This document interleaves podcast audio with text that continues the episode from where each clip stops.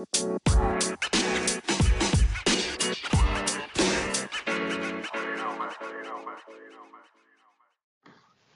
राम दोस्तों यो the Haryanvi podcast का है एपिसोड नंबर एक और आज पॉडकास्ट पे दावत दी है सुनीता करोथवाल मैडम ने।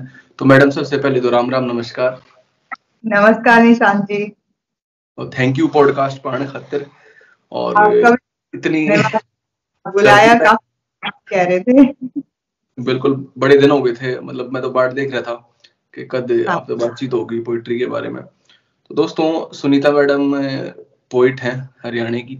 भिवानी से इनका ताल्लुक है और हिंदी और हरियाणवी दोनों भाषा में ये कविता लिखे हैं। मुलाकात तो मेरी आज तक नहीं हुई है मैडम के साथ लेकिन झज्जर में सेकंड लिटरेरी फेस्टिवल हुआ था हरियाणा सेकंड एच तो मैडम की कविता मेरे सामने आई, बड़ी अच्छी लगी। एक बार वैसे बात हुई थी तो आज मौका से दिया है। तो आज मैडम की पोइट्री इनके जीवन के बारे में थोड़ा सा जानेंगे। क्या प्रोसेस रहता है कविता लिखन तो पहला, क्या इनकी सोच है, और ये विचार और भाव किस तरह है तो मैडम, थोड़ा सा अपना ब्रीफ बैकग्राउंड दर्शकों खातर बताओ, आप कहाँ से हो, शिक्षा दीक्षा कहाँ से हासिल करी? मैं चाँद गाँव से हूँ। चाँद हम्म। गाँव का है वहीं पली बड़ी वहीं से शिक्षा ली बाद में वेस्ट कॉलेज में भी गई मैं। और वहीं से कविता लिखना स्टार्ट किया मैंने। हम्म। कविता लिखना लगभग उन्नीस सौ निन्यानवे या 2000 में स्टार्ट किया था। लगभग हम्म। लगभग दो हज़ार में। और। इसके पीछे भी एक ऐसा कोई रीजन नहीं था कि मैं कविता लिखूं। मेरी एक फ्रेंड थी आरती। और वो बोली कि देख मैं कविता लिख के लाई हूँ। तो मैंने कविता लिखती है बोली हाँ उसने दो तीन कविता दिखाई फिर मुझे लगा कि ये तो अच्छा ये तो आगे निकल जाएगी तो कविता लिखती है। और मैं मैं भी लिखती हूँ बोली दिखा मैं बोली कल लेके आऊँगी लिख के। और मैं पाँच कविता लिख के लेके चली गई। तो यहाँ से कविताओं की स्टार्ट की। फिर तो ऐसा रहा कि ऐसा चस्का लगा लिखने का मैं लिखती रही लिखती लिखती खूब लिखा मैंने तो। अच्छा। तो मैम चांदगांव भिवानी में है अगर मैं गलत नहीं हूँ तो? भिवानी ज़िले हाँ, में पड़ता पंद्रह किलोमीटर दूर है सिर्फ़। ठीक। ज़्यादा नहीं है।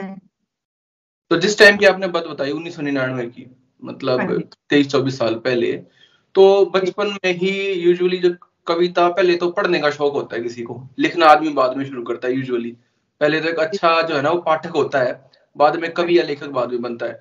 और हमारे जो इनिशियल इंप्रेशन पढ़ते हैं खुद लिखने से पहले वो स्कूल में ही पढ़ते हैं यूजुअली हमारा हिंदी लिटरेचर इंग्लिश लिटरेचर से जो सामना होता है। वो स्कूल के दौरान ही होता है। तो आप ये किस एज में रही होंगी जब ये पहले कविता लिखी? मतलब क्या टाइम था? कि स्कूल में थी कॉलेज में थी कौन सा एज थी ये? सोलह सत्रह साल की थी लगभग मतलब लगभग। टेंथ इलेवेंथ मान लू मैं। हाँ जी इलेवेंथ क्लास में थी। हम्म।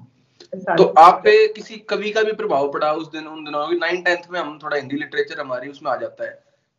तो कैसे मतलब ये सोचा कैसे कि मुझे कविता लिखनी हो रही है? इतनी मतलब अच्छी चीज़ जैसे आपने किसी को की बस आगे निकल जाएगी। ये भाव क्यों आया मन में? बस उसने कहा मैं कविता लिखती हूँ। मैं कहा ये लिख सकती है तो मैं क्यों नहीं लिख सकती? मैंने झूठ बोला कि मैं भी लिखती हूँ कविता तो। और उसी चक्कर में फिर लिख के लाई। और लिखने की फिर आदत ऐसी पड़ी। फिर वेद प्रिय सर थे हिंदी के हमारे लेक्चरर थे। उन्होंने बड़ा प्रोत्साहित किया। वो बोले कि मैं कम से कम बारह तेरह साल से ये बच्चे ढूंढ रहा था हम्म। और आज मुझे ये बच्चे मिले हैं। और लिखना स्टार्ट किया तो नाना ने बड़ा मुझे प्रोत्साहित किया कि हमारी बेटी कविता लिखती है। और नाना जब गुजर गए थे ना हम्म। तो उनके कई साल बाद उनकी अलमारी में मेरी लिखी हुई कविताएँ मिली थी। तो मैं बड़ी भावुक हुई थी इस बात से कि नाना ने संभाल के रखी है कविताएँ। जी जी क्योंकि घर में कहीं ना कहीं किसी ना किसी स्रोत से मतलब आपको प्रोत्साहन मिलता है या तो कोई टीचर होता है कोई घर में होता है। बिल्कुल सही कहा आपने। क्षेत्रीय सर ने मुझे बहुत प्रोत्साहित किया। आज भी मैं उनके घर आती जाती हूँ। उन्होंने मुझे फिर किताबें दी पढ़ने के लिए अमर गाथा दी हम्म। और और बहुत सारी कहानियों की किताबें दी। तब मैंने निबंध भी लिखे। ऐसा नहीं है कविताएँ ही लिखी मैंने। मैंने निबंध भी बहुत लेख बहुत लिखे। एक उपन्यास भी लिखा था तब लेकिन अच्छा। लिख के फिर फाड़ दिया था। रखा तो साहित्यिक रुझान आपका मतलब उस एज से रहा। मैं मानू तो जब मतलब अखबार में आप आई। आज नहीं था ना कविताएँ कहानियाँ पढ़ने का लेकिन अगर देखें ना तो हरियाणवी की बोलचाल में ही कविताएँ होती थी हम्म। साल में जैसे शाम को दीवा बुझाते थे तो हम्म। माँ बोलती जा रे दीवा तेरी गोरी बिछावे खाट तेरी मायर देखे बाट सवेरे आइए तड़कन तेरी माँ दो गई है तो ये लोकोक्तियाँ थी जैसे दांत टूट जाते थे तो बाबा बोलते थे बोड़ी बोड़ी आंडी रोड़ी आंडी दही कसाइया गए बोड़ी नाचे नाइया गए है ना? जी जी जी। हाँ ये जकड़ी और ये थोड़ा ये जो कड़के जोड़ लेना मतलब हरियाणवी जो जीवन है उसका अभिनंग है। मैडम आपने ज़िक्र करा नाना वाला तो आपकी कविता है नाना का गाँव। तो मेरे ख्याल से ये ठीक मौका है क्योंकि अब मैं थोड़ा तार समझ पा रहा हूँ कि वो तार क्यों जुड़े हैं नाना गाँव कहाँ से निकल के आई है। हाँ तो पंक्तियाँ हो जाए। हाँ बिल्कुल मैं सुनाती हूँ। नाना को नाना बड़ी कहानियाँ सुनाया करते थे अच्छा। और इतना प्यार किया करते हमसे बहुत ज़्यादा प्यार किया करते तो नाना भाई को बोलते थे बिल्लू राजा ओका भरला ताज़ा तो वो बात बात पे कविताएँ कहते थे उनको बड़ा चाव था कविताएँ कहानियाँ सुनने का सुनाने का भी हम्म। ऊँची टिड्डिया की गोदी में खेलदा सुखी किक्कर कैरा के फुल्ला में हासदा अंधोड़ बालू रेत में उड़दा, नाचदा, एक मेरे नाना का गाँव था। वो देखा करता बाट, जेठ की छुट्टियाँ में, मेरे आवण की। नानी, गाड़ में खड़ी पाया कर दी देख दिए छाती का ला लिया कर दी और बटवे की डोर ढीली छोड़ दिया कर दी ओड़े रसोई के बासन में आम सीड़े होया करते, आंडी में चने की दाल खत क्या कर दी सवेरे आला दूध, साँझ लग लाल हो जाया करता।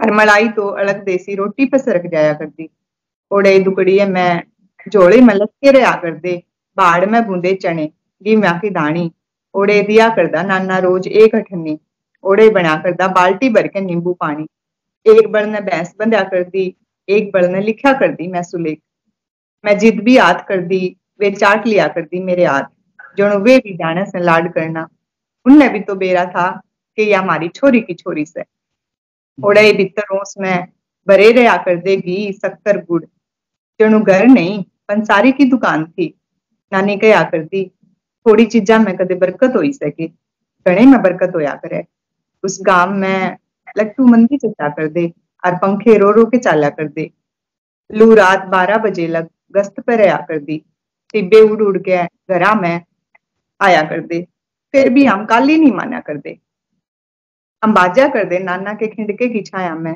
हम सोया कर दे राजा भोज की कहानियाँ में हम उठा कर दे गंठे की चटनी टिंडी घी के बोरल्या बरोल्या हम उस कच्चे आँगन में अपना घर माना कर दे जड़ा नानी माँ ने बुलवा दिया करती जड़ा मामी बालका में तो बात नहीं करा करती जड़ा सोन में एक घर नहीं पूरा एक बगड़ था.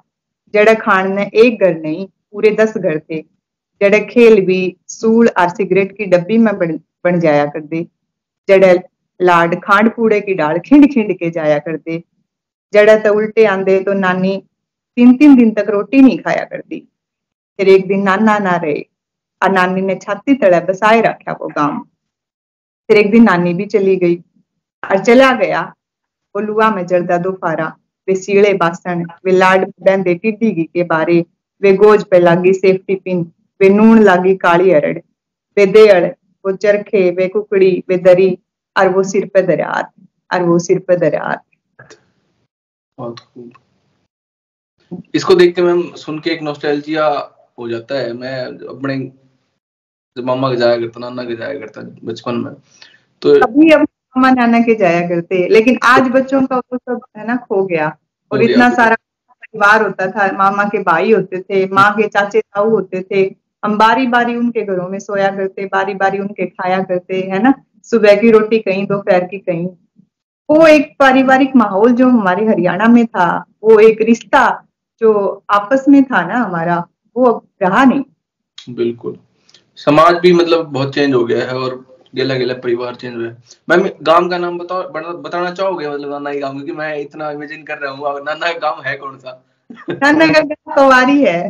अच्छा धर्मेंद्र कुमारी वाला कुमारी धर्मेंद्र कुमारी वाला। उनको मैं नाना बोलती हूँ। अच्छा। ठीक। क्योंकि मैं किसी इसको स्थित करना चाहूँ किसी फ़िज़िकल रियलिटी में जो आपने एक चित्र गढ़ा है।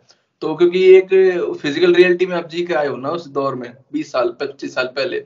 ठीक है तो ये कमारी गाँव का चित्र है बीस पच्चीस साल पहले। कवारी गाँव है ना इतनी सारी कविताएँ लिखी गई। बहुत सारी लिखी गई क्योंकि इतना प्यार मिला करता वहाँ जाके। इतना अपनापन था सारी माँ के दूसरे परिवार की जो चाचा ताऊ की वो थी बवे हम्म। थी इतना प्यार दिया करती, बहुत ज़्यादा प्यार दिया मतलब हद से ज़्यादा वो इतना इमोशनली अटैच हूँ मैं उन चीज़ों से। आज हमारे बच्चे इन चीज़ों को बहुत मिस कर रहे हैं। उनके पास कुछ भी नहीं है याद करने के लिए। नाना के एक हवेली होती थी, उसमें एक रथ होता था, उस पर हम खेला करते। कोई बेगानापन नहीं था, कहीं भी चले जाओ, वहाँ दूर तक कहीं भी चले जाओ। हम बच्चों को नहीं छोड़ सकते अपने बच्चों को बिल्कुल। और आज शायद पेरेंट्स भी चेंज हो गए ना मैडम अब तो नाना ही घर जाते भी मम्मा घर तो हफ़्ता रुक गए पाँच दिन रुक गए इस टाइप में। तो बहुत चेंज हो गया। छुट्टियाँ वो पच्चीस दिन की छुट्टियाँ हम प्राइवेट स्कूल में पढ़ते थे तो हमारी पच्चीस दिन की छुट्टियाँ होती थी। तो हम पच्चीस दिन के पच्चीस दिन ही जाते थे। रात को नींद नहीं आती थी कि मामा आएँगे लेने आएँगे और जाएँगे। उठते तो सपना सा लगता था कहीं ये मतलब झूठ तो नहीं है कि हम सच में आ गए। वो एक्साइटमेंट हम्म, गर्मी की छुट्टियों का वैसे जनरली एक्साइटमेंट होता था। बहुत ज़्यादा। जी मैम ये हिंदी में कविता नहीं थी ये कविता थी हरियाणवी में। तो यूजुअली हम क्या देखते हैं कि जैसे मेरे साथ भी हुआ कि क्योंकि हिंदी और अंग्रेज़ी हम स्कूल में पढ़ाई जाती है तो हरियाणवी में कविता लिखना पढ़ना ये बहुत बाद की एक तरह से हमारा इंट्रोडक्शन होता है। शुरू में हिंदी कविता से इंट्रोडक्शन होता है। तो आपने हाँ।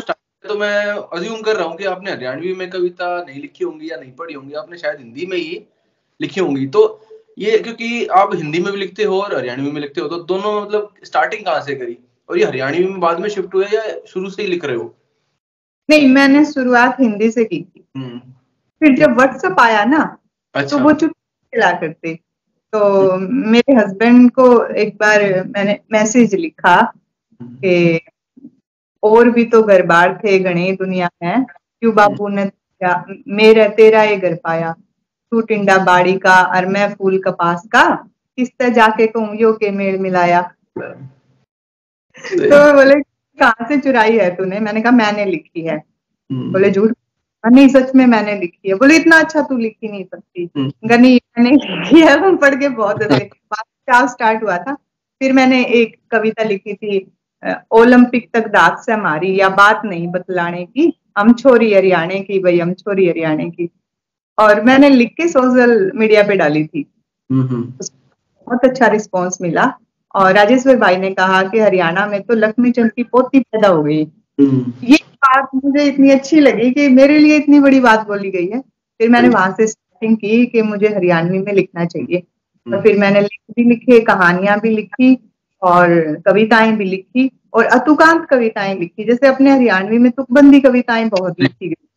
लेकिन अतुकांत लिखी गई लिखी मैंने जी और ये अतुकांत जो आपने कहा ना कि ये से फ्री वर्स हम अंग्रेज़ी में कहते हैं कि मुक्तक छंद जिसमें आप काफिया नहीं जुड़ता या आपने काफिया की चिंता नहीं है कि काफिया रदीफ जोड़ना है एंड में शायरी में लय है मैंने हाँ। अभी पढ़ी मुक्त छंद थी ये कविता लेकिन हम्म। इसमें लय लय है लयदारी हाँ। तो होती है मैडम है ना क्योंकि लयदारी हाँ। और दोनों अलग अलग चीज़ें हैं एक मैम अब हम्म। आते हैं सब्जेक्ट मैटर पे क्योंकि मैंने आपकी जितनी भी कविताएँ पढ़ी ना उसमें हम रिकॉर्डिंग से पहले बात भी कर रहे थे और मैंने नज़रिया भी देखा है। एक तो गाँव का रोमांटिसिज्म है जैसे बैल वाली कविता होगी ठेके वाली कविता होगी या ये नाना का गाँव हो गया। इसमें जो स्मृतियाँ आपकी पुराने 20-25 साल पहले जो आपका बचपन बीता या जहाँ भी एक तो नॉस्टैल्जिया है और दूसरा जो कविता में होता है आपका बिंब जिसे हम हिंदी में कहते थे कि इमेजिनेशन आप कुछ एनोलॉजी ड्रॉ करते हो आप कुछ चित्रण करते हो। किसी चीज़ का ना जैसे नाना गाँव सुन के या ठेके वाली कविता सुन के आपको ऐसा ही हो जाता है कि आप वही ट्रांसपोर्ट कर दियो किसी ने कंवरी गाँव की ही मतलब उसके बीच में खड़े हो आप वही देख रहे हो। तो ये जो है नोस्टैल्जिया अब तो जैसे आप बता रहे हो कि बच्चे तो है ही नहीं क्योंकि उनका एक्सपीरियंस ही नहीं है। तो शायद ये कविता वो लिख ही नहीं सकते क्योंकि उन्होंने वो देखा ही नहीं है वो फ़ेज़ ज़िंदगी में वो जिया ही नहीं है। तो ये आप लिव्ड रियलिटी से बड़ी रियलिस्टिक कविताएँ हैं आपकी। तो आपकी मेरी बात हो रही थी पहले कि जी, ये ना एक फ़ेज़ आता है ज़िंदगी में जब आप पहले लिखना स्टार्ट किया था, फिर बीच में बहुत बड़ा लैग आ गया और फिर दोबारा ये फूट फूट के आ रहा है। तो ये जो नोस्टैल्जिया है, ये चित्रण है, ये आपके अंदर से कहाँ से फूटा? कि ये दोबारा जब क्या कारण रहे कि आपने कविता एक स्कूल में लिखी, एक ज़िंदगी का बाकी फ़ेज़ आ जाता है, फिर आप काम, धाम, रोज़गार, शादी, बच्चे, इनमें घुस जाते हो और फिर दोबारा एक आप अपने ऊपर अपनी जो पर्सनल आपकी एक्सपीरियंसेस है उनको निकालना स्टार्ट कर देते हो। तो ये क्या कारण रहे कि दोबारा आपको उन स्मृतियों को निकालने की आवश्यकता महसूस हुई आपके अंदर चेतन मन को? तो ये क्या किस टाइम की बात है कि दोबारा आपने फ़ेज़ स्टार्ट किया लिखने का?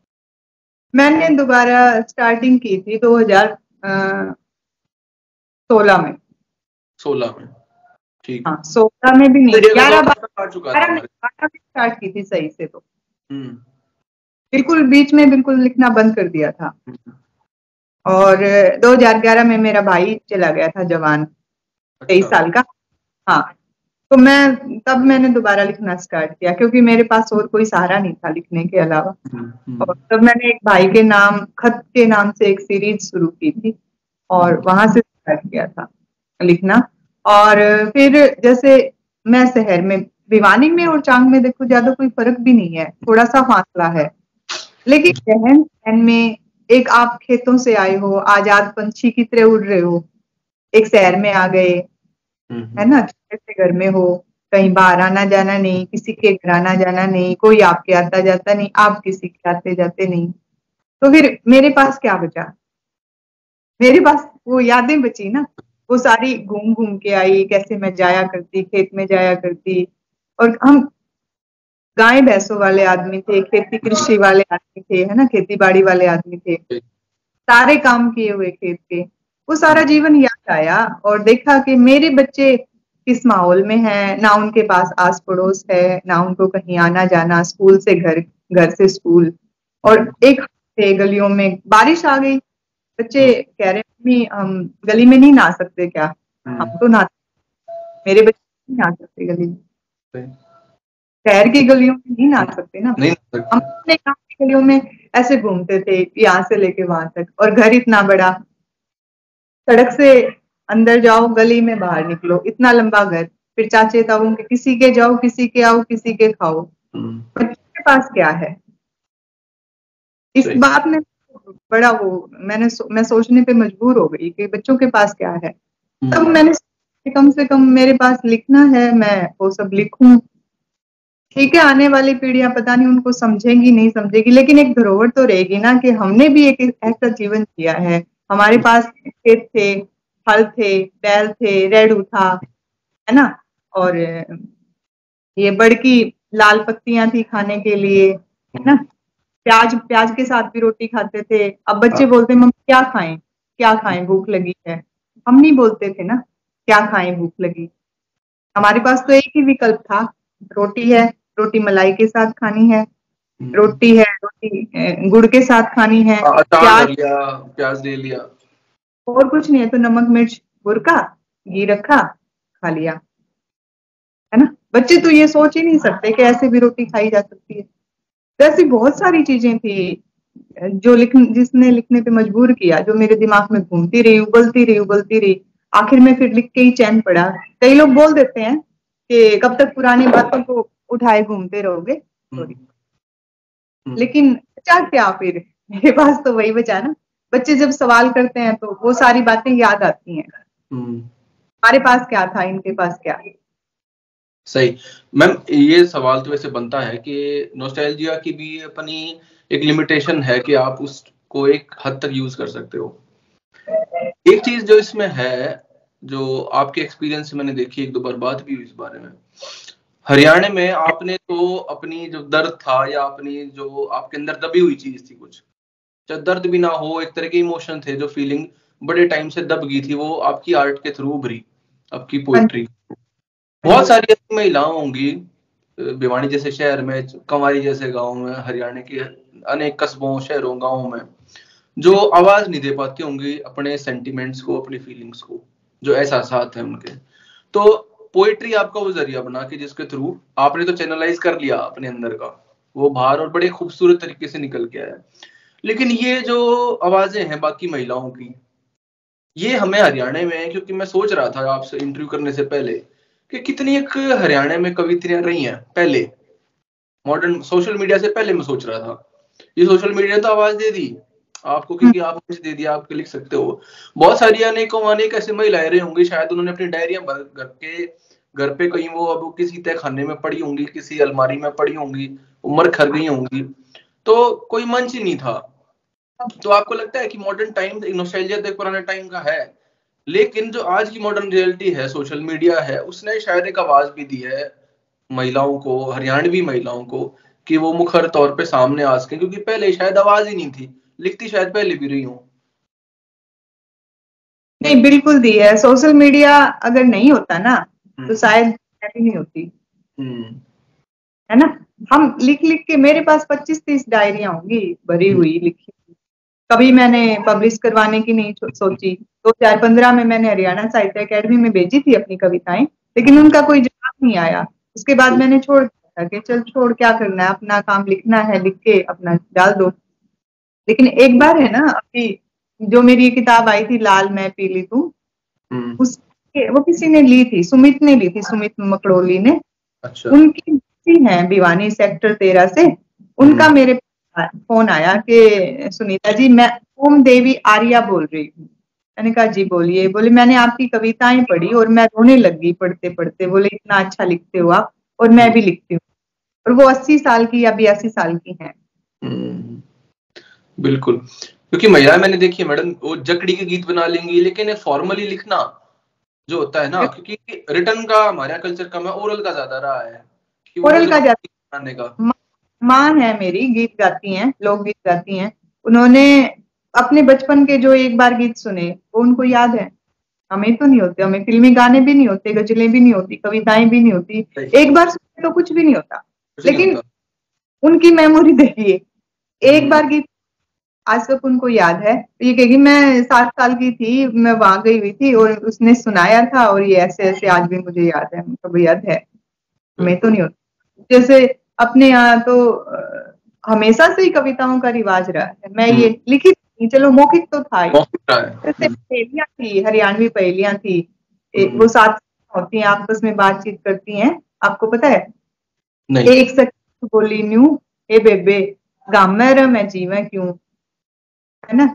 सूरज निकले अपनी ठोड़ मैं लुक जा मैं लाठी ओढ़ पता है आपको? नहीं मैं नहीं अनभिज्ञ हूँ मैं इससे। और दूसरी सुखी सखी उठ बोली नू मन ने हम्म। पाया का दाना। नोबर कसबर छाना उसकी मन ने राम दी खीर मेरे रही पेट में पीड़। बताओ क्या हो सकता है ऐसा? ये पहली होगी ना एक तरीके से। क्या होगी ना? और हम्म। एक सखी उठ बोली नू ए बेबे वो था मन पाई चंपे की कली तोस मोर सिर पर दरी जय मेरा साजन पकड़े ना बा साबत चाल जा धरती के माँ। हम्म। क्या रहा होगा इसका? आंसर इसका है दीप दीवा। अच्छा। कितना सुंदर है कि मन ने हम्म। पाई की कली तोस मोस के सिर पे दरी जय मेरा साजन पकड़े ना बा और साबत चाल जा धरती के माँ। इसका इसका अर्थ है जलता हुआ दिया। ये कितना सुंदर है और कितना सुंदर इसमें बिंब दिया गया है चंपे की कली को दीवे की बाती बोला गया है जलता हुआ। हम्म। हम तो ये वो थी ना एक दो थी पहेलियाँ मेरे को याद नहीं आ रही अभी मतलब जो हम छोटे बड़ा जाया करते हैं। लाल मोती जड़ी थी। वो कुकड़ी का या वो मकी का। हाँ। राजा जी के बाग में दुशाला उठे खड़ी थी। हाँ यही थी हमारी तो। हाँ तो मेरी ना मैडम उनसे बात हुई थी एक बार निर्मल मैडम है निर्मल निर्मल तो उनसे एक एपिसोड काफ़ी लंबा किया था एक डेढ़ दो घंटे का और हरियाणवी लोकगीतों पर उन्होंने काफ़ी रिसर्च की इस बारे में। काफ़ी रिसर्च की है हरियाणवी लोग बल्कि हाँ तो उनसे मैं इसी बारे में बात कर रहा था कि मैडम हरियाणवी जो ये कल्चर था मौखिक वाला ना तो जैसे आपने कहा कि हाँ मैं सात साल की थी मैं उड़ गई मैंने उड़े थे सुनाई मैं सीख ली। आज हमारे हाँ। लिए यकीन करना बड़ा हार्ड है कि हमें अपनी कविताएँ जैसे मैं अपने लिखता हूँ या मैं, मैं आज भी याद नहीं रख पाता मैंने क्या लिखा है। तो मुझे भी महिलाओं में जो इतनी मतलब कैचिंग पावर है कि कहीं की गई गीत सुन ली पर फिर आगे एक कली अपने आप जोड़ दी। हाँ और नहीं ऐसी बात नहीं है उनका सारा एक जैसा मिलता था सेम हाँ. सेम मिलता था। जैसे चुंदड़ी गाई जाती है अपने यहाँ है ना? चुंदड़ी सारी सेम है पूरे हरियाणा में टोटली ब्याह के गीत हैं बानों के गीत हैं सारे एक जैसे हैं। कहानियाँ हैं सारी हाँ। जैसे कहानी सुनाते थे तो उसके लास्ट हम्म। में करते थे वो ओड काणी दम्मा दानी दम पुराना अठियान काना नाचे मोड़ दो बिलाई कुआ जोड़ मुस्सा बारा ले जा चिपड़िया गुड़ दे जा। ये गाते थे पूरे हरियाणा में ही गाई जाती थी लगभग। सही सही। अच्छा मैम इसमें आपने ना एक मेरे को कविता याद आ रही है आपकी जो आपने सुनाई थी जज्जर में। जज्जर में ठेके वाली? ठेके वाली तो उसमें भी वही जो नाना का गाँव है हाँ उसकी भी कुछ अगर मैं झलकियाँ में मिल जाए एक दो पंक्ति की तो फिर आगे दो ठेके देखे थे रे। दो ठेके देखे थे रे। बाबा जी तेरा राज था। एक ठेका था दारू वाला एक मैं होया करदा नाच था। आसन पैंडा कापण गिड़गम पैंडी करके टूट लई। इंडी के वे मणिये खुगे पनियारी पाछे छूट लई। घर घर नलके लाग लिए कैंपर आवे का। जुलम का आया जमाना ठेका हो गया पानी। है ना? पहले तो हम पानी भी अपना सिर पे लाया करते। अब कैंपर आते बीस बीस रुपए में। छोरी ब्याणी चाक बात था बाने बैठा कर दी रहे। छोरी ब्याणी चाक बात था बाने बैठा कर दी रहे। घनी कुलबे की चाना थी मिल लाडू बेच पोचा कर दी रहे। देड़ कुआरी ना राख्या कर दे कहना था यो दादी का। दूर दूर ते राम रमी से ठेका उठ गया शादी का। सवामणी ठेके पे होगी, सत्संग हो गए ठेके पे। घर में बूढ़े तेरे मर जा, काज हो मैं फिर ठेके पे। घर भी उठ गया, खेत भी उठ गया, सब कुछ उठ गया ठेके पे। दारू पी मैं उन तब जो सब कुछ लुट गया ठेके पे। मरना जीना ठेके पे, या दुनिया चाल ठेके पे। बेरा तो मखा जिब लागेगा, जिब सांस ले ठेके पे। इतनी ये मुझे जुबानी थी बीच की दो कलियाँ रहेगी ये तूड़ी ढोनी फेर पे जोटे लाग गए थे गेहूँ काटने तूड़ी ढोनी फेर पे जोटे लाग गए थे। बर बर्दाश्त ले ढोया कर दे मुट्ठी नाज पे बालक बाजा थे। रातू पीठी भड़क्या कर दी वो दर्द रे आना टांगड़िया का। बालका के मरमुंडे खुस गए कि फेंक्या उड़ गया लामणिया का। नीम दरी से तोता बंधेगा बुआ ने बुलाया कर दे नीम दरी से तोता बंधेगा बुआ ने बुलाया कर दे। ईट जचाणी खोरे डो डो फोड़ने कुंडे डोया कर दे। एक एक टोफी में दो ईट बकत नहीं था तेज़ी का। मिलजुल के नगर बन गए थे ठेका उठ गया चेजी का। क्या बात है। हाँ जी ये अच्छा इस पे कुछ लोग शायद कहते भी होंगे और आपने इशारा भी करा था कि हाँ आप कब तक नॉस्टैल्जिया जो बेस्ड कविताएँ हैं वो चलाते रहोगे या वही सिर्फ़ वही लिखते रहोगे? तो हम्म, हम्म। थोड़ा सा मेरे को ये बताओ आपने जो भी कलेक्शन लिखे हैं किताबें लिखी हैं थोड़ा उनके नाम बताओ। और किस किस तो मेरे ख्याल से आपने काफ़ी वेराइटी के जो टॉपिक है सब्जेक्ट मैटर उस पर लिखा है। तो थोड़ा सा दर्शकों को भी इंट्रोडक्शन कराओ कि कौन से कौन से जो कलेक्शन है आपके कविताओं के थोड़ा सा नाम बताओ उनका। मेरी तो मैंने तो हर मेरी कविताओं में वेराइटी बहुत है। हम्म। मैंने कभी नहीं। लोग बेसिक चाहे कुछ भी कहते रहे कि भाई आप कब तक पुरानी बातों को रोते रहोगे लेकिन हर विषय मैंने अलग लिखा है। जिन चीज़ों पे लिखा नहीं गया लिखा ही हम्म। नहीं गया। रोटी पे नहीं लिखा गया।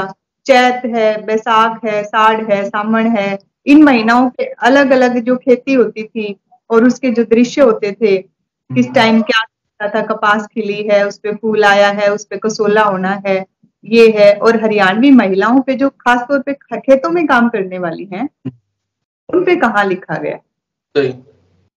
उन पे हम्म। लिखा। हम्म। हिंदी कविता आप जनवादी कवित्री होगी मैडम फिर तो। जनवादी हुई क्या हुई? जो मेरे मन में आया जिस बात ने मेरे मन में जगह बना ली कि हाँ ये चीज़ लिखनी चाहिए वो लिखी गई। जिस बात ने मुझे दिया जिस बात ने मुझे काम करने नहीं दिया पर तो नहीं मांझने दिए ना। वहाँ मैंने उठते ही जैसे काम पड़ा है घर का काम छोड़ने लेकर कविता लिखी नहीं वो नहीं देगी। क्योंकि हरियाणा की प्रॉब्लम ये रही है कि जितने भी आप सांगी देख लो आप सांग देख लो रागनी वाले देख लो उसमें जो जन की बात है ना आम लोगों के आम मर्रा जो जीवन है वो शायद रागणिया में या सांग में नहीं आ पाया वो राजे राजा की कहानियाँ में वही वो उसी एक रिस्ट्रिक्टेड टाइप की जो स्टोरी लाइन थी ना उनकी वो हाँ। उन्हीं के भाव मतलब है कि सेठ ताराचंद क्या कर रहा है अमीर आदमी होगा अमीर राजा रानी होगा डेली जैसे हाँ। आप गाँव बताई या ठेके वाली चीज़ बताई तो जिसमें खेती बाड़ी की जो लोग कर रहे हैं उनके जीवन का एक दुखांत है एक दर्द है उनका शायद ये जनवादी कविता हरियाणा में मैंने मतलब कम देखी और शायद यही कारण है कि आप सही दिन लोग रिलेट भी कर पाते हैं सोशल मीडिया पे क्योंकि मुझे बहुत लोगों का प्यार मिला मतलब इतना सम्मान मिला कविता ने मुझे दूर तक पहचान दी। लोग जब आप बात करते हैं ना तो ये ये कहते हैं कि भाई आपको पढ़ना है ना हरियाणा के बारे में तो सुनीता को पढ़ो। हम्म। बड़ा अच्छा लगता है। और राजे रानियों वाली बात पे तो मैंने एक बार लिखा भी था कि लोग राजा रानियों पर कविताएँ लिखते हैं।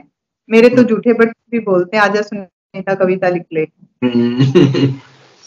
तो मैंने कोई विषय नहीं छोड़ा औरतों के भी विषय नहीं छोड़े और रोज़मर्रा जो हमारी जो चीज़ें हो चुकी बच्चों के लिए भी नहीं बच्चों के लिए भी मैंने बहुत लिखा। एक वो कविता भी सुनी थी आपने बालक वगैरह मेरे किसी ने देखे के। हाँ वो भी था। और किताबों की आप बात कर रहे थे अब तक एक तो मैंने अनुवाद किया था सूरज की बाढ़ के नाम अच्छा। से। हिंदी से हरियाणवी में किया था। वो भी अतुकांत किया था अतुकांत कविताओं का। ये किसकी ओरिजिनल वर्क किसका है मैडम ये? राजेश्वर वशिष्ठ जी का। वो अच्छा। भी भिवानी के वाले हैं लेकिन भाई साहब लखनऊ शिफ्ट हो गए थे फिर बड़ा अच्छा लिखते हैं बहुत अच्छे साहित्यकार हैं बहुत सारी किताबें आ चुकी है उनकी। उनकी कविताओं का मैंने अनुवाद किया था। चाव चाव में किया था कि भाई हम्म। देखो कैसी वो बोले तो बड़ा अच्छा लगा। ये तो बड़ा अच्छा बन गया। हिंदी से ज़्यादा अच्छी हरियाणवी में लग रही है। हम्म। मैंने पंद्रह दिन में या फिर शायद तीस दिन में सारी कविताओं का अनुवाद कर दिया था ये किताब जितनी। शायद वो कविता थी ना? एक गाय वाली कविता आपने अनुवादित कविता ही थी। हाँ गाय वाली आपने सुनी होगी। हाँ। वो बहुत ही की कविता बहुत सारे लोगों की हाँ। जो कविता मुझे अच्छी लगी ना उनका मैंने हरियाणवी उनको मैंने हरियाणवी में पढ़ा भी। हम्म। और अच्छा मिला। और एक कविता लिखी थी ना एक किताब लिखी थी कुछ गुम हुए बच्चे। हम्म। और फिर उसके बाद लाल मैं पीली तुम। और एक अभी आने वाली है याद से के बिस्किट ये पूरी हरियाणवी है प्योर। अच्छा। हाँ। उसके बाद तीन किताबों पे और काम चल रहा है। हम्म। तो मैम कुछ नॉवल वगैरह भी निकालो ना जो फाड़ दिया था उसको दोबारा रिक्रिएट करो पे काम चल रहा है नॉवल पे काम चल रहा है हाँ। क्योंकि हरियाणवी में नॉवल है ही नहीं नामात्र के हैं एक दो जो कहने के लिए हैं तो कोई हाँ। अच्छा पाणिक सा कुछ निकले तो एक पूरा वर्ग बैठा है बच्चों का आजकल हरियाणवी में जो पढ़ना चाहता है और जो कि क्या कहते हैं पद्य के अलावा गद्य भी पढ़ना चाहते हैं कि खाली मतलब पोइट्री तो बहुत होगी। लक्ष्मी चंद के टाइम से दीप चंद के टाइम से सौ साल का एक इतिहास है पोइट्री का तो। लेकिन लेखनी में और प्रोज में कुछ होना चाहिए। टिप्पड़िया गुड़देजा के नाम से मेरी एक सीरीज़ है हरियाणवी में। सुनाऊ आपको? एक हाँ। एक सुना छोटा सा दो मिनट का होगा। दाग थी बेर थे बरमंटे थे। हम्म। बड़ाली लाट थी। मुखा मार गंठे थे। रेड उठे गाडा था माटी थी डोकले थे काखा में हाथ गाल जुलानिए दो बालक थे। नु, क्या कर दे बता तेरी माँ ने क्या पड़िए दूध पियाया। ये हम गेम खेलते थे ना एक कर लो कोई जिसको बोलते थे। फुसर फुसर थी चांदरे पाड़ हँसी थी रात थी बुत्ता की बदलान थी बुत्ता की राई थी कहानी थी डर था रोमांच था दौड़ कपड़िया था कान में बात नई गुड़िया थी। चिड़िया की जुती थी काची छात की घास थी बाँस की सीढ़ी थी मुंडेर थी ऊँची एडी करके देखा करते वे आले थे ताक था हांडी थी गोरी थी पैर था पीली माटी थी जाल सर था हम्म। कुत्ती कान थी कंचे थे ठेकर थी आव था कान पाड़निया बाबा था चाचे हम्म। तवा की डांट थी लापड़ जवार थी बैसा की चाट में चुप के खाने में बाकड़ी थी हम्म। और मैं गंडा की कोई थी सूल आली फिरकी थी तकती थी कचड़ोती थी खागड़ बरगी काली हुई आख्या में जोड़ की डाल लबालब एक कस्ती थी जो हम्म। सारा हिन्नू नन्ना झोले खाया कर दी नहर थी जोड़ था घीसणी थी सिरसम की पीपणी थी छाजू लंगड़ा था सुड़िया सुड़िया डंका था पिज्जो थी अड़ा बड़ा नून का डड़ा था सरकंडिया की गाड़ी थी टैर थे कोरडा कसाई था काकर लकोई थी चप्पल मार था ऊंच नीच का पापड़ा था गाम था गली थी रौनक थी सबकी में रापट रोल था। और हमने हमारे बालका तक बस एक मोबाइल दे दिया। हम्म। सब कुछ था। हम्म। जिसका मतलब अंत ही नहीं है। और मोबाइल तो हमें चीज़ आ गई कि बच्चे अब कुछ और चाहिए ही नहीं। मतलब सब कुछ बुला के एक चीज़ घर के अंदर कैद कर दिया है वो फ़ोन दे दिया उनको। हाँ। इसमें एक जादू जादू पत्ती चार नेम छत्ती। हम्म। और वो दिया करते हम प्लेट पे जादू बना के प्लेट में मांड के छाती के लगा के पूरी क्लास में बालक चक्री काट जाया करते एक हम्म। छोटी सी के टुकड़े खाकर। असल में बात बत्ती की ना थी। बात तो थी हमारी ज़िंदगी में जादू की। हम्म। जादू कर बस सामने अपने में आप में राज़ी रहा करते। सिर का तेल कागज़ के रगड़ के खूब तोते मोर बना बना भी क्लास में चाड़ा सा पट जाया करता। बालक का दूसरा नाम तो चाउस है। सवेरे उठन तो लेके रात लग भोड़ी भोड़ी सी ज़िंदगी में। आम की गुठली ते लिकड़े दो पत्ते भी नू कुआ लिया कर दे ओ बेटे रे ओए वो सुता एंडी से भाई। तुम्हें नई बात थी सारी क्लास में वाह वाही रहा कर दी ओहो को सुता जादू मान रखा से। सारे बालक उतावले रहा कर दे कि अगला अगला ने मांड के रखा से। चाहे चिड़िया लगानी आंदी हो। फिर भी जादू देखण दिखाण का पूरा चा था कांटों के सिर में एक रुपया था। देखा हमने भी नहीं पर हम्म। बात पक के था। स्कूल के बालका ने बताई थी चील की पांख ते चिलोड़ी लिकड़ आवगी। लिकड़ दी तो कदे देखी नहीं पर पूरा खटका था। हम्म। स्कूल में घणे नए आविष्कार होया करते दसी बीसी चवन्नी रुपया। हाँ ये चालना बंद है पर उस टाइम मारी कापी के पेज के नीचे डाक पेंसिल ते घिस के जादू दिखाया करती उस हम्म। नकली छाप। आज भी मन में छपरी से। विद्या के रंगीन पांख धरण तय कदे एक पाठ भी याद को नहीं होया। या तो बातें दूसरी थी पर पहली बात तो याद थी कि इसके बच्चे होंगे और हमारा दिमाग बदलेगा। हम्म। मेरी तख्ती सूख सूख जा बड़का डाला टूट जा। या बात भी स्कूल में ही सीखी थी। बाकी तक अपनी मर्ज़ी ते सूखा कर दी फिर भी हमने जोड़ लाने में कसर नहीं छोड़ी। ज़ोर ज़ोर तक तख्ती हवा में लहराना और ज़ोर ज़ोर तक गाना। सारे ओडम ओड लागे रहा करते दिखा कौन सा गाना ज़ोर लगा हुआ बात तय एक दिन नू भी सुनी थी कि पहले हम तारे बहुत नीचे थे। और इतने नीचे थे चाहे हाथ गेला तोड़ दो फिर एक दिन एक लुगाई ने अपनी छोरी के जंगल के वहाँ ला रही थी और उसके हाथ पूछण खातर कि मैं नहीं पाया तो एक तारा तोड़ दिया पूरी छोरी के जंगल के हाथ पहुँच दिए। राम बहुत बुरा मान गया और इतना ऊपर चला गया कि हाथ पे रह गया।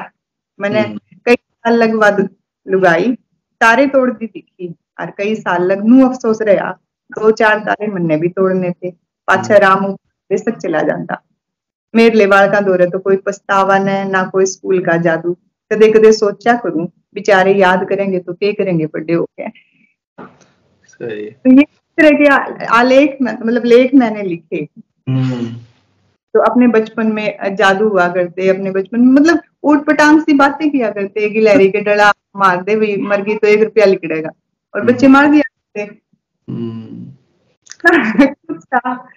मतलब भूत भूत भी दिखा करते सारे बताया करते भूत दिखा और रात को जब सोया करते मामा के बच्चे आ गए बुआ के बच्चे आ गए तो हम आपस में कितनी बात किया करते। जिसमें मतलब एक ह्यूमन में वो दुखनी सी नहीं चला करती। है ना? जादू ही था। बिल्कुल। और अब उस फ़ेज़ को याद करते हैं तो ऐसा लगता है कि कोई और ही जमाना था शायद हमने क्या ही जिया है। मतलब आज के जमाने कंपेयर करें तो मतलब ने जीवन जिया है बच्चों के पास तो नहीं है ना। नहीं बिल्कुल बिल्कुल। और शायद हमारी विरासत के साथ साथ हमारे अनुभव भी जो है ना वो अब बस एक स्मृति में रह गए हैं। क्योंकि जो आज हमारी जनरेशन है शायद उसका दस परसेंट भी उनको नहीं है। और लेकिन बड़ी हैरानी की बात है मैडम आपको इतना सब कुछ याद है? मतलब ये तख्ती का ये बड़े का डाला टूटी है मेरी तख्ती सूखी है इस टाइप की चीज़ जो थी। ये हमारा याद थी लेकिन इसको मतलब काम में उतारना एक कलाकृति में उतारना बड़ा हार्ड है। मतलब कितनी चीज़ें आपको याद करनी पड़ती होंगी ऐसा ऐसा आपको याद है। मतलब मैं आपकी जब बात कविता सुनता हूँ तो हाँ मखा हाँ ये भी होया करती। पर शायद मेरे से कोई कब है कि हाँ बता किसा था दौर तो शायद मैं भी नहीं बता सकता इतना जितना आपने मतलब उकेर दिया ना पोइट्री के थ्रू ये जैसे किसी बात पे बात याद आती है हम्म। है ना? तो आप उसको वो आपके मन में रह जाती है कि देख ये भी होता था ये भी होता था। बच्चों का जीवन देखती हूँ अपना देखती हूँ तो बात बात पे बातें ही याद आती हैं। और उनको बताओ तो फिर वो सुनते हैं खूब चाव से सुनते हैं। लेकिन उन हमें अफसोस ये होता है ना कि उनके पास तो वो सब नहीं है ना। परिवार ही नहीं है बच्चों के पास। हम्म। हमारे इतना बड़ा परिवार था। ये बड़ी हालाँकि शहर में ऐसे घर हो गए कि ना तो कोई हमारे घर आता ना हम किसी के जाते। यही है आज के टाइम की।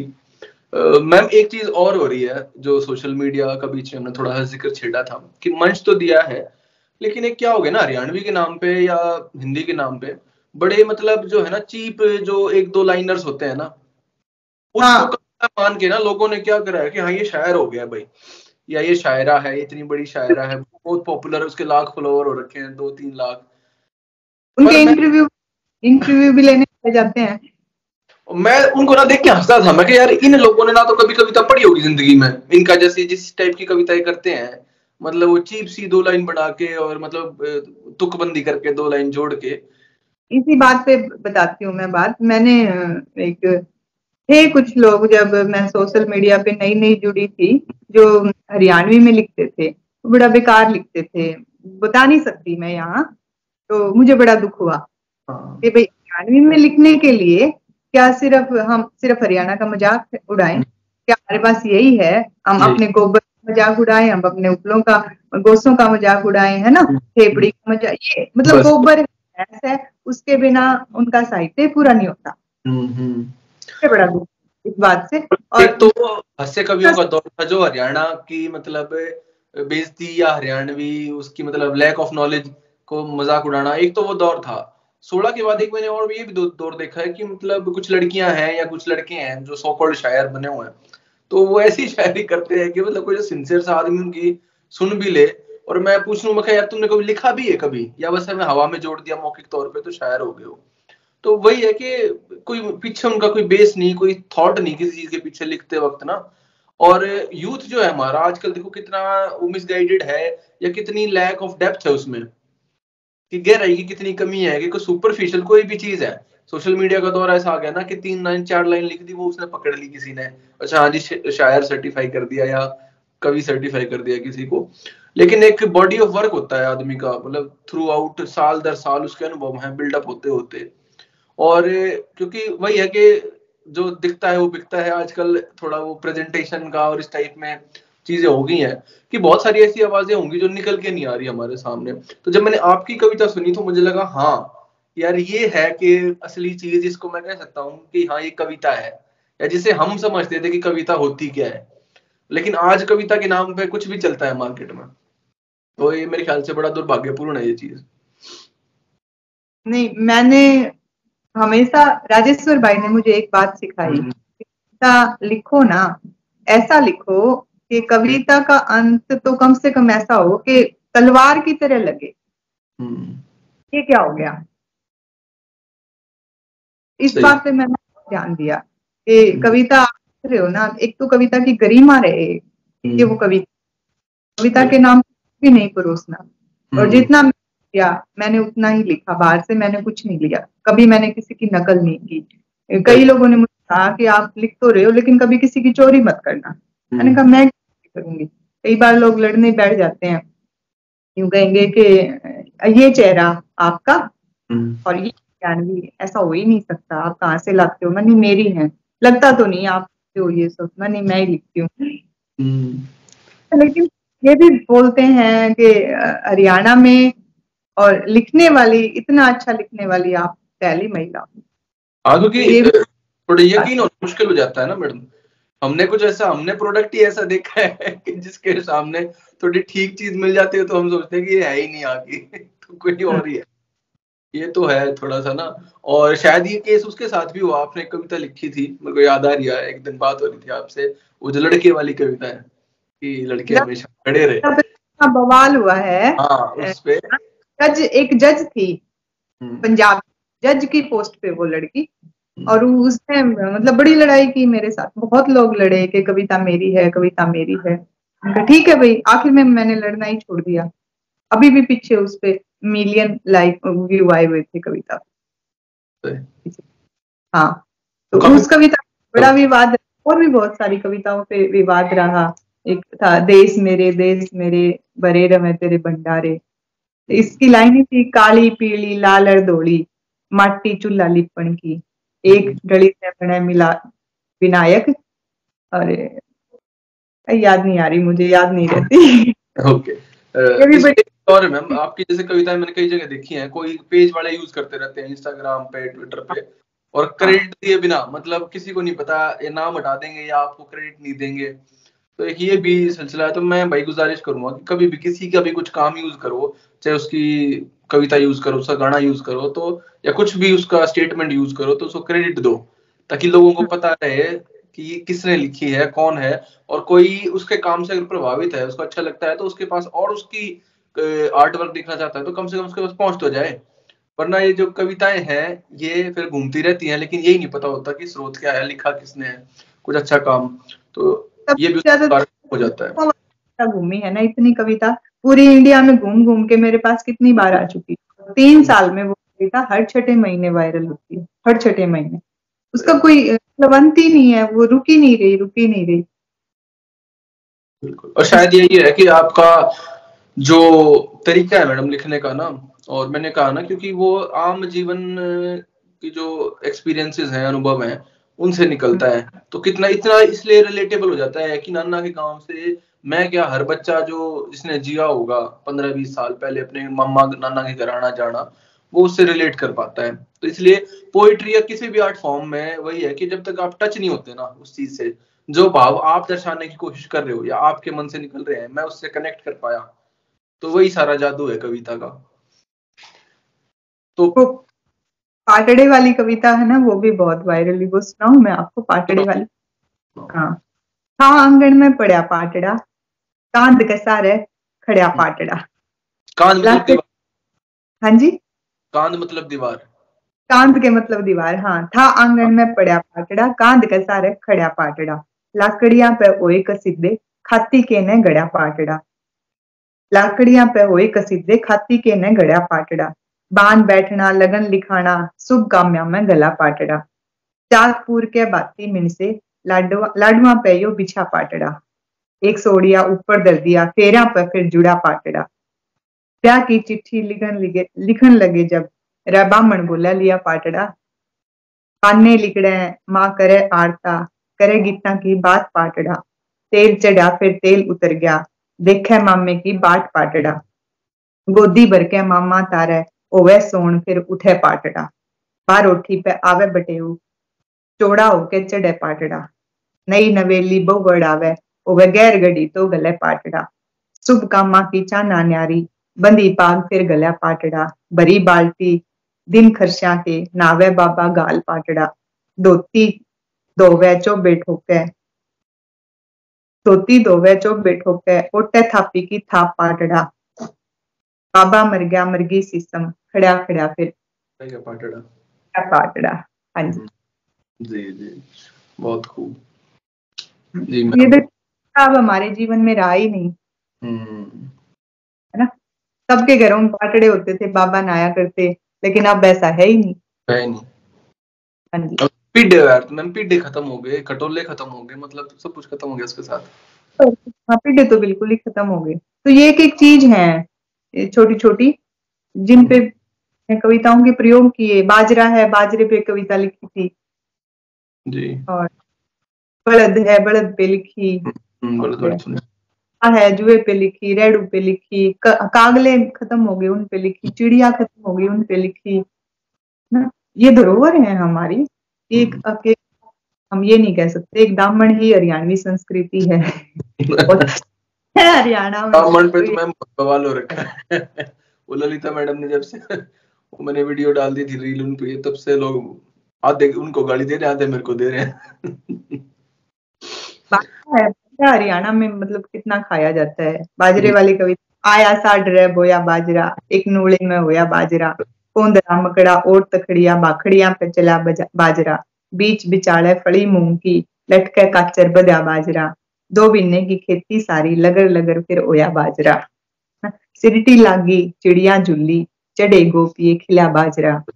दाना दाना मणिये बरगा, आँगन आँगन खिड़ा बाजरा। मुखर मुसर दूगे सबके दम्मा दम फिर कुटा बाजरा।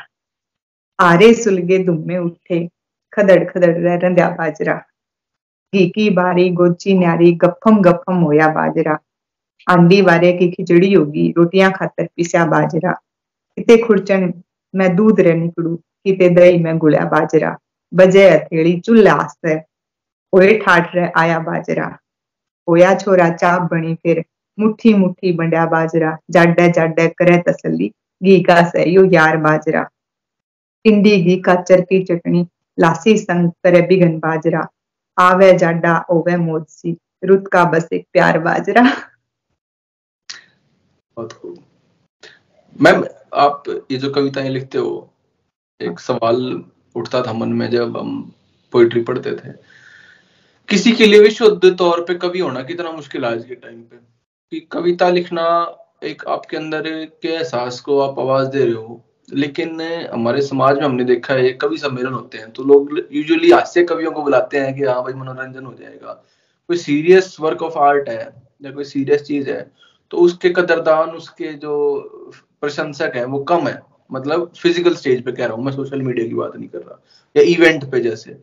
तो हम देखते हैं कि स्टेट जो हमारा राज्य है सरकार है उसकी वो इतना सपोर्ट नहीं करता इन चीज़ों को। हरियाणा में खास तौर पे आर्ट और कल्चर के मामले में बहुत कम सपोर्ट है। सारा मामला यही पे है है ना? सपोर्ट नहीं करते। तो आप विशुद्ध तौर पे मतलब मैं सोचूं कि यार मैं बस कविता लिखूं और कविता के साथ जीवन यापन करना हरियाणा जैसी जगह में भिवानी जैसे शहर में कितना इजी या मुश्किल है आपके हिसाब से? क्या आप देखते हो इसमें? मतलब क्या सिर्फ़ अपनी क्योंकि आप तो क्योंकि शौक के लिए लिखते हो। जैसे आपने एक दिन बताया भी था कि हाँ ये लिखते रहते हो तो मैंने कहा मैं तो शौक के लिए लिखती हूँ पैसे के लिए लिखती तो शायद कुछ और लिखती। तो इस लाइन में पैसा तो बिल्कुल है ही नहीं। नहीं तो ऐसी बात नहीं है निशांत। अच्छा। आप सम करते हो नहीं करते हो ये आप पे डिपेंड है। ऐसी बात नहीं है मेरे पास ऑफ़र नहीं आते। पैसे के लिए के लिए मेरे पास ऑफ़र भी आते हैं। लेकिन मैं लिख रही हूँ जो मेरा मन मान। जो बात महसूस होती है जिन हम्म। संवेद साथ मैं जुड़ती हूँ जिन इमोशंस हम्म। साथ मैं जुड़ती हूँ मैं उसी के लिए लिखती हूँ। और हम्म। बाकी से भी मैं मतलब मैं यही सोचती हूँ कि भाई लिखना है ना एक आप जॉब की तरह मत लो या फिर ये मत सोचो कि आपके पैसा आएगा। पैसा आएगा। आप लिखो ये कि आपको सच्चाई दिखानी है। क्योंकि होंगे कुछ पत्रिका वाले बाकी जो टीवी शो वाले या रेडियो वाले जो चाहते होंगे कोई नया टॉपिक आया हो और नहीं कोई करंट अफेयर चल रहा हो उस पर आप एक कविता लिख दो चार लाइन जोड़ दो तो होगा बोलते हैं मैं आपको लेखक नहीं मानता आपने वो ये हुआ अब ये लड़ाई हुई आप इस पे नहीं लिखा आपने उस पे नहीं लिखा। का जहाँ पे आधी राजनीति चल रही हो वहाँ पे क्या लिखा जाए? नहीं जो मेरा मन करेगा वो लिखूँगी। तो हम्म। किसी के लिए नहीं चलते हम अपने लिए चलते हैं। बिल्कुल। तो मैम कोई अगर आपको सुन रही है कोई लड़की हरियाणा में कोई लड़का सुन रहा है जो अपने घर पे कविता लिखता है अपनी डायरी में तो आगे कैसे सोचे उसको कैसे ले जा सकता है? सोशल मीडिया तो एक वो है ही। लेकिन आपने मेरे को जैसे कहा था कि सलाह दी थी कि निशांत कुछ टाइम बाद ये दोबारा उभरती है। एक रग है मैडम ये ना एक पोइट्री की खटक होती है जो एक बार लग जाती है दबती है फिर उभरती है। तो किसी को है अगर शौक है पढ़ने लिखने का और हरियाणा जैसी जगह में तो इसको कैसे बरकरार रखे ये आग जो है अपने अंदर लिखने पढ़ने की? क्योंकि जीवन में आपकी शादी भी होगी बाल बच्चे होंगे, उनकी जिम्मेदारियाँ होंगी। तो इस सब के बावजूद इसके लिए टाइम निकालना या इसको एक अपना, मैं कहता हूँ, ध्येय तो नहीं है जीवन का, लेकिन एक साइड में आप अपनी जो अंदर आपकी जो चल रहा है, उसको आवाज़ देना। तो बाकी लोग कैसे कंटिन्यू कर सकते हैं? क्योंकि आप इस मामले में बड़ी इंस्पिरेशन से लगते हो कि हाँ एक गृहिणी होके घर के सारे जो काम काज भी संभालते हुए और मतलब साथ में कविता भी लिख लेते हो। तो ये कैसे कोई मैनेज करे और आगे जो बच्चा चलना है किसी को जो अभी नया नया स्टार्ट कर रहा है तो वो कैसे इस सफ़र को आगे देखे? कैसे ले जाए इसको? निशांत मैं तो ये मानती हूँ कि भाई आप अगर लिखना चाहते हो ना सौ शब्द एक शब्द लिखो। हम्म। बहुत ज़रूरी है। क्योंकि आप बार बार रिपीट करते रहोगे करते रहोगे तो उस लेखन का क्या फ़ायदा? हम्म। आप करके रख दो क्या फ़ायदा उन सब चीज़ों का? आप सोचो कि मैं इसमें इस बात कविता वही होती है आप उसको नए तरीके से कहें हम्म। है ना? कविता वही उसको नए तरीके से उसी बात को बातें तो सारी वही हैं सामाजिक सारी जो प्रेमचंद का हम उसको कैसे नए तरीके से लिख रहे हैं हम्म। महाभारत बार बार लोग रिपीट कर करके लिख रहे हैं लिख रहे हैं है ना? बिल्कुल। सबसे ज़रूरी ये है कि आप अपनी बात को नए तरीके से कैसे लिखते हो। अगर हम्म। नए कह सकते हो तो फिर आप लेखक हो। बिल्कुल। और इस पे मैडम को शेर याद आ रहा है गालिब का ये यूँ तो है सुखनवर और भी बहुत से लेकिन कहते हैं कि गालिब का है अंदाजे बयां और। तो सारी जो चीज़ है अंदाजे बयां की है कि आशिक पे वो मीर तक की मीर 400 साल पहले लिख गया तो ऐसे तो खत्म हो जानी चाहिए थी फिर आशिकी पे शायरी या रोमांस हाँ पे। लेकिन हर दौर का रोमांस अलग है हर किसी का जो जीवांत जो उसकी जो उसने देखा है ज़िंदगी में उसके दुख दर्द और खुशी जो है उसका एक्सप्रेशन सबका अलग है। शायद भाषा भी अलग है विद टाइम चेंज होती जाती है तो उसका एक्सप्रेशन अलग निकलता है। तो आपने ठीक कहा कि बताने का तरीका ही एक ज़ाहिर करने का तरीका ही है जो इसमें खासियत है। और शायद लोग वो सब चीज़ें हमसे पहले भी जी चुके हैं कालखंड में और शायद हम भी जी रहे आने वाली जनरेशन वही काम है वही जीवन है सबका एक जैसा है। लेकिन आप उसको नए तरीके से कैसे दिखा रहे हो? बिल्कुल बिल्कुल। और मैम हमने सोची थी आधा घंटा रिकॉर्ड करेंगे हमें एक घंटा हो गया रिकॉर्ड करते करते। और आपके साथ। इतनी बातें करी शायद एक मुकम्मल और मैं मेरे को करनी पड़ेगी बात कभी किसी क्योंकि मैं कई पोइट पोएम तो आपकी छूट गई बैल वाली छूट गई मेरे से वो मैंने पढ़ी नहीं तो अंत आज मैं पॉडकास्ट करूँगा तो एक मेरे को वो बैल वाली मैं करूँगा चाहूँगा कि आप वो बैल वाली पोएम सुना के आज इसका अंत करें हमारी कन्वर्सेशन का मैं एक बात और कहना चाहूँगी निशांत कोई भी बच्चा है महिला है आदमी है या फिर अब हम बड़े हो गए चलो हम्म। हमने कुछ किया लेकिन बच्चों में एक कला ज़रूर दें चाहे वो संगीत की है चाहे वो आपका हाथ का हुनर है चाहे वो छोटी सी कढ़ाई बुनाई है चाहे पेंटिंग है चाहे लिखने का है चाहे पोइट्री का है एक अपने बच्चे में ज़रूर दें। एक एक कला से ज़रूर जोड़ें चाहे वो हाथ का कोई भी काम है। उससे जीवन आसान रहेगा। हम्म। हमारे पास है वो भी हमारी कला रहेगी। हम्म। और शायद क्यों ना हो कोई? अब ये हम्म। कहेंगे कि टाइम नहीं है नहीं टाइम है। टाइम है। उसको मैनेज कैसे कर रहे हैं? हम्म। आपको सफ़र करना है एक घंटे का। किताब रखो बैग में पढ़ो। चलते चलते क्या ज़रूरत है मोबाइल देखने की? हम्म, सही। आपको हॉस्पिटल जाना है अपनी बारी का इंतज़ार करना है। मैं आके मैं किताब बैठ के पढ़ती हूँ लोग यूँ देखते हैं। मोबाइल चला रहे हैं। तो ये छोटे छोटे काम है जिनसे ध्यान रखा जा सकता है कि हम अपना काम मैंने टाइम मैनेज कर सकते हैं। ऐसा नहीं है कि टाइम नहीं है। टाइम सबके हम्म। पास है। हाँ वो टाइम दे का रहे हो आप? ये सवाल है इस चीज़ पे। हाँ। इन्वेस्ट कर बिल्कुल। तो मैम बैल वाली कविता अगर आपके पास है अभी सुनाने के लिए तो मैं सुनना चाहूँगा। बैल वाली सुनाई नहीं मैंने। बैल वाली नहीं सुनाई ना आज। आज अब नाना का गाँव सुनाई है और वो ठेके वाली सुनाई है। या आप वो सुना दो फिर। जिसपे हमारी बात हो रही थी लड़के हमेशा खड़े रहे। तो मैं सर्टिफाइड करवा दूँगा कि सुनीता मैडम ने लिखी और सुनीता मैडम की है। देखो इन्होंने कैमरे पे बोल दिया है। देखो अब कोई संशय नहीं है इस चीज़ में। लड़के हमेशा खड़े रहे। लड़के हमेशा खड़े रहे। खड़े रहना उनकी कोई मजबूरी नहीं रही। उन्हें तो बस कहा गया हर बार चलो तुम तो लड़के हो खड़े हो जाओ। तुम मलंगों का कुछ नहीं बिगड़ने वाला। छोटी छोटी बातों पर वे खड़े रहे कक्षा के बाहर। फूल विदाई पर जब ली गई ग्रुप फ़ोटो लड़कियाँ हमेशा आगे बैठी और लड़के बगल में हाथ दिए पीछे खड़े रहे। वे तस्वीरों में आज तक वहीं खड़े हैं। कॉलेज के बाहर खड़े होकर करते रहे किसी लड़की का इंतज़ार या किसी घर के बाहर घंटों खड़े रहे, एक झलक हाँ के लिए। अपने आप को आधा छोड़कर वे आज भी वहीं खड़े हैं। बहन बेटी की शादी में खड़े रहे मंडप के बाहर, बारात का स्वागत करने के लिए। खड़े रहे रात भर हलवाई के पास, कि भाजी में कोई कमी न रह जाए। खड़े रहे खाने की स्टोर के साथ, कहीं कोई स्वाद खत्म न हो जाए। खड़े रहे विदाई तक दरवाजे के सहारे, और टेंट के अंतिम पाइप के उखड़ जाने तक। बहन बेटियाँ जब लौटेंगी, वे खड़े ही मिलेंगे। वे खड़े रहे पत्नी को सीट पर बैठाकर। बस या ट्रेन की खिड़की थाम कर वे खड़े रहे बहन के साथ घर के कामों में। कोई भारी सामान थाम कर वे खड़े रहे माँ के ऑपरेशन के समय ओटी के बाहर घंटों। वे खड़े रहे पिता की मौत पर, अंतिम लकड़ी के जल जाने तक। वे खड़े रहे दिसंबर में भी, अस्थियाँ बहाते हुए गंगा से बर्फ़, गंगा के बर्फ़ से पानी में। लड़कों रीढ़ तो तुम्हारी पीठ में भी है लड़को। रीढ़ तो तुम्हारी पीठ में भी है क्या यह अकड़ती नहीं? बहुत खूब। और शायद हर लड़की लड़का इससे रिलेट ही कर सकता है क्योंकि और मैंने पहली बार देखा है कि कोई फीमेल पोइट लड़कों के ऊपर लिख रही है बड़ा कि मेल पोइट तो बहुत लिखते हैं लड़कियों के दुखों पर औरतों के दुखों पर।